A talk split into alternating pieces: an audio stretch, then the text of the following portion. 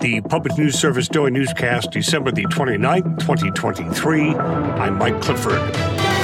Youth incarceration rates have declined nationwide since 2014. A new study shows young people of color are more likely to be jailed than their white counterparts. Indiana is no exception. The Indiana Juvenile Justice Racial and Ethnic Disparities Plan says almost 30% of black youths are placed in pretrial facilities compared to almost 16% of white youths. Nationally, the figures are even higher. According to the Sentencing Project, black youths are almost five times more likely to be placed in juvenile detention than their white peers. But Josh Rovner with the Sentencing Project says detention is neither the best nor the only answer. I think that we need to find ways to address those misbehaviors outside of the justice system because the justice system is so likely to do damage to these kids where what we really need from them is true accountability and not punishment. Youth incarceration in Indiana has been on a steady decline for years due to fewer arrests and an emphasis on diversion programs. I'm Terri Dee reporting. Now to Arizona, where the state's top election official is testing open access artificial intelligence tools in preparation for a potential wave of disinformation during next year's election. Arizona's Democratic Secretary of State Adrian Fontes recently held a first of its kind simulation in which he presented participants with AI generated audio and video of officials including himself, spreading falsehoods. Fontes says the exercise is intended to increase readiness and resilience in the battleground state. So that we can have a live exercise uh, where election officials can, in real time, react to scenarios that get thrown at them. So it's really about training, training, training, preparation, preparation. Fontes says mis, dis, and malinformation remain a primary threat to the security of elections, with advances in AI and deepfake technology heightening the potential for chaos. A recent U Chicago Harris AP NORC poll found a bipartisan majority of adults are worried about the spread of falsehoods during the 2024 election. I'm Alex Gonzalez reporting. And in 2024 and beyond, Wisconsin could see big changes related to voting. New political boundaries are expected to be based on a state Supreme Court ruling, while some pro democracy organizers hope for a different way of choosing candidates. Bob Moeen is with the Western Wisconsin group GROW.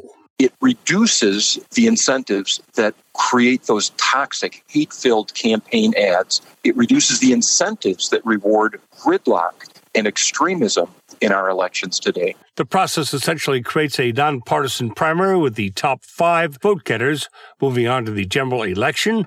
In the second step, a ranked choice system would be used. This is Public News Service.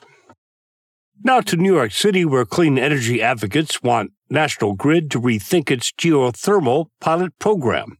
The program will test the efficacy of a thermal network in New York City public housing buildings in Brooklyn. However, a peer review from the Sane Energy Project and EggGeo finds the program only tests how thermal networks heat a building, not heating and cooling. Instead, National Grid is putting window heat pumps in the building for cooling, but these can also be used for both heating and cooling. Gene Bergman with the Sane Energy Project says this isn't the best way forward. It's like you put in a system that does two things and you only use one. You do that in your window, and then you also do that in the building. You're doubling the capacity and doubling the cost, but only getting the basic functions of each. She adds that given the location of the buildings, this could serve as a great test for thermal energy. The other issue with National Grid's pilot program is that some of the buildings they power in upstate New York have been operating both heating and cooling to great success. Bergman says talks have been ongoing with NYCHA to develop thermal energy in their buildings without a utility. I'm Edwin J. Vieira.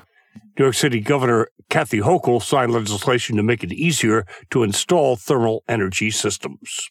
A Virginia pilot program aims to reduce wildlife collisions with cars.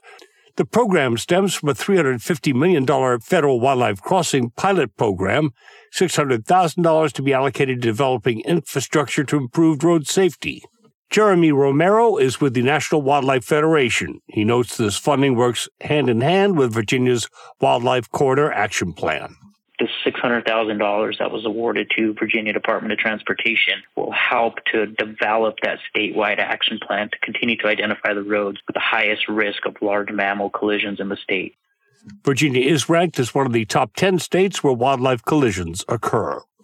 Finally, just in time for the new year, scammers have found a new way to dupe consumers. The American Association of Consumer Credit Professionals, best known as AACCP, has issued a warning about rogue credit repair firms whose shady practices prey on consumers who are trying to repair their credit and rebuild their lives. Michael Claunch with Emergent Strategies, a Washington, D.C. based consulting firm, says scammers continue working the phones despite a federal judge's landmark ruling. Essentially, this declares that the law of the land is that if a credit repair company uses telemarketing, either in an outgoing solicitation or referrals through the phones, then they have to wait six months before they can bill a consumer. Claunch says consumers should always be suspicious of unsolicited calls and texts. I'm Joe Ullery reporting. This is Mike Clifford, and thank you for wrapping up your week with Public News Service, member and listener supported. Here are some great radio stations, your favorite podcast platform. Find our trust indicators at publicnewsservice.org.